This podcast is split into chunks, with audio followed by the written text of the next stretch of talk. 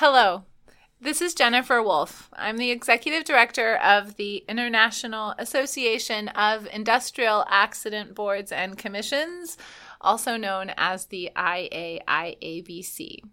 And you're listening to our podcast, Accidentally, where we discuss issues and events impacting workers' compensation systems. During Accidentally, I try to ask thought provoking questions to raise awareness of emerging issues and give my insights on workers' compensation. I hope that these podcasts make you think about work comp in a different way. You can listen or download our podcast each month at iaiabc.org slash podcast, or even better, subscribe to us on iTunes.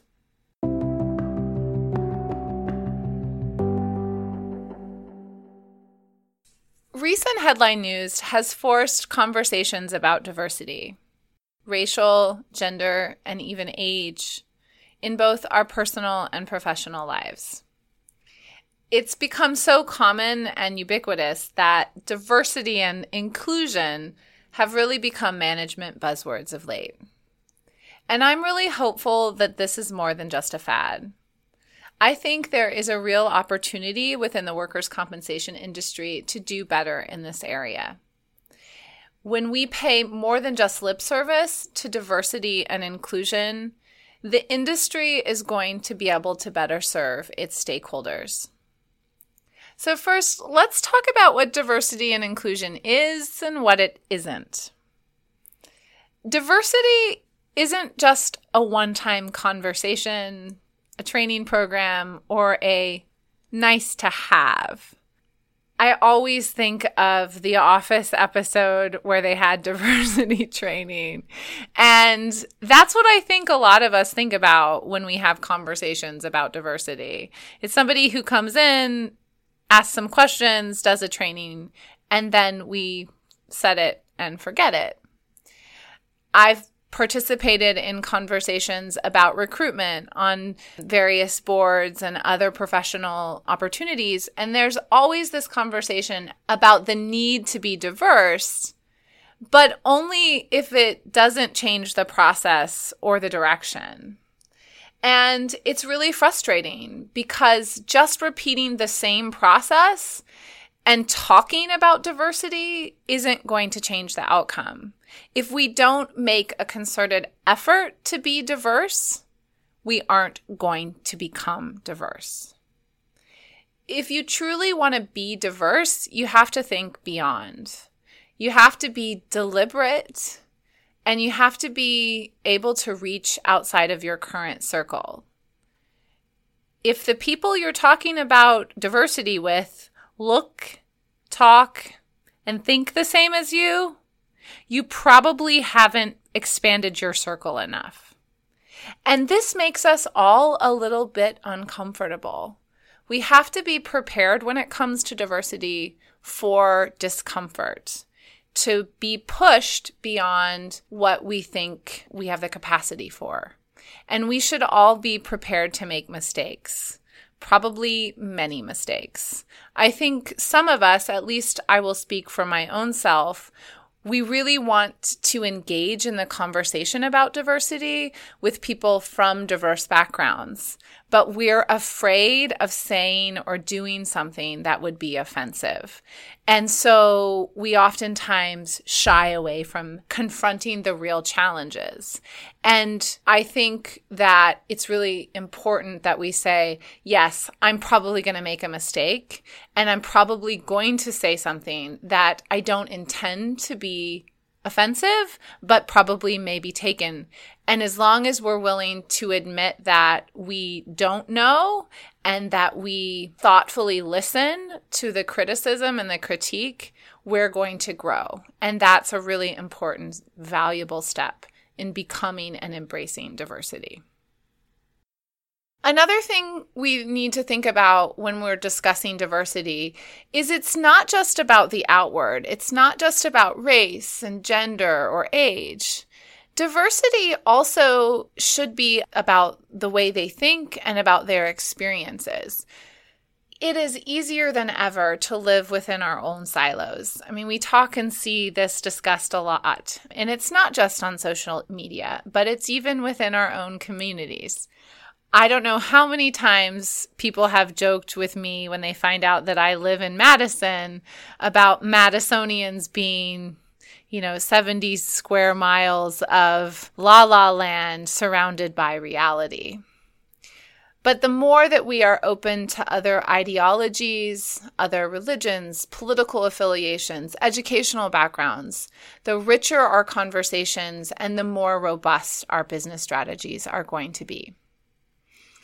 Another thing we need to think about is that diversity and inclusion are not the same and they're not mutually exclusive.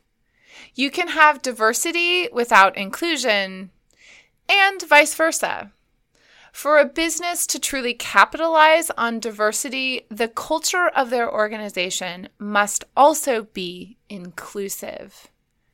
And that means that everyone within your organizations, no matter what their role, no matter what their background, they need to be able to feel comfortable voicing their perspective, voicing their perspective and openly sharing with colleagues, with supervisors, with managers, with everyone throughout the organization. And this isn't as easy as it sounds. Too often in a work environment, our goal is to fit in and to not make waves, to go along with your colleagues and supervisors and managers. But to be an environment that is truly inclusive is to be a place where everyone feels safe expressing dissent or a difference of opinion. This is a lesson that I have learned, and I've learned kind of the hard way. Uh, I used to think that the sign of a good meeting was when it went smoothly, when the outcome was almost predetermined and pre vetted, and there were few disagreements, and everything just went smoothly. But through the years, I've realized that that's the wrong approach. And that is certainly not an approach that is embracing of inclusion. If you don't have discussion, debate, or dissension, you probably don't need the meeting.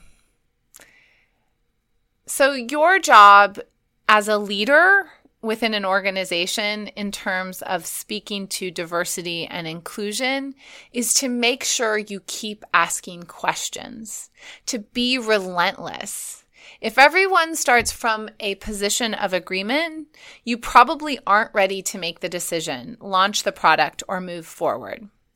Everyone agreeing on something means maybe you haven't thought of all of the angles. And as a leader, I think one of the most important things is that your mind, above all else, has to be open. Everyone in your organization is going to come to the table with their own opinion, their own perspective, and frankly, their own desired outcome. Sometimes that might be selfish on their part. But we cannot be so focused on winning and getting our way that we shut down the valuable debate. We have to be open to having our minds changed. I think that's really a key to inclusion. Inclusiveness could very well save the lives of your employees. I remember the story of a young man who suffered a life altering work injury when he was very young. He was new to a crew and he thought what the crew was doing was unsafe, but he didn't feel comfortable speaking up. And so what happened was he ended up suffering third degree burns on 90% of his body. His life was altered in ways that we can't even imagine because he didn't feel like his views would be respected or accepted. And that is truly at the heart of inclusion. It's about challenging our own biases and truly having an environment where we reflect and engage and incorporate the views of everyone on our team. So, the more that organizations embrace diversity, the better equipped they're going to be to serve a diverse clientele. Businesses and organizations that serve the work comp industry have a lot of different tools at their disposal to create meaningful change around this topic. Here are just a couple of ways that I think the industry could start to make some small change. First, we need to ask more questions and do more listening. It can be easy to do all of the talking. And I'm speaking from experience here. I think my staff would say that I tend to dominate conversations. But it's really important, and I'm trying to be better at this, to create an environment where you're asking questions and where everyone feels comfortable sharing and you're doing more listening than talking. This means that we have to ask questions, lots and lots of them, and learn how to actively listen. When you listen and incorporate feedback, it encourages future engagement, so the rewards reap themselves. We have to rethink our recruiting and hiring practices. We have to look beyond traditional recruiting tools and go where the diversity is. Some ways to think about this are recruiting at historically Black or Latino colleges, to go speak with women in business groups, to have outreach to ethnic community groups, to go where people don't necessarily look or act or think like you. It may also be valuable to rethink our educational and experience requirements. I know that retaining entry level claims talent has been especially challenging for the work comp industry. And there are some organizations that are now, instead of requiring college degrees, they are starting to recruit at the high school level and training them on the job. There are lots of industry conferences, and there are a lot of panels, and there are a lot of panels with all old white men. Sorry to put it so bluntly. But when we are shaping educational programs, let's look let's host more programs that are diverse, that look a lot more like the talent we want to attract and the stakeholders we are serving instead of just the same old same old. It's also really important to identify opportunities both within our organizations and outside of our organizations that help employees develop a community and a platform for engagement. This may be especially valuable if your organization is still becoming more diverse. So give your employees examples and opportunities to engage with people that maybe do look more like themselves. Some examples of this within the work comp industry are getting your female employees involved in associations like the Alliance of Women in Workers' Comp or perhaps having your younger employees be recognized in the IAIABC Next Gen initiative helping employees feel like they do have a place of belonging is really a meaningful step in creating a positive culture within an organization. And lastly, diversity means political diversity as well. Again, I live in Madison, and I say often to people that Madison is a bit like La La Land.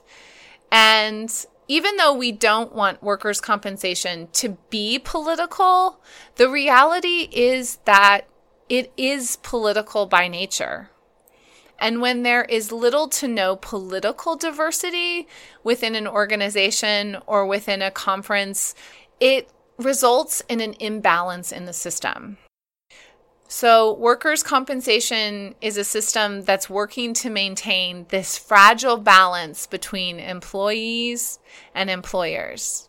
And in order to do that, we have to consider and engage with all political points of view.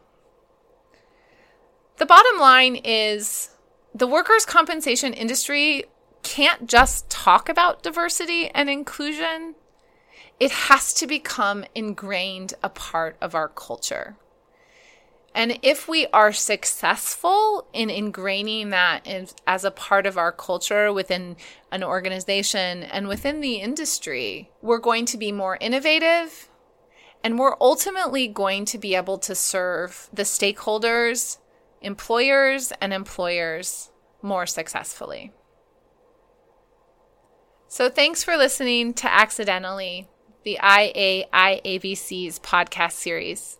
You can find past episodes at iaiabc.org or subscribe to us on iTunes. I look forward to talking with you soon. Cheers, Jen.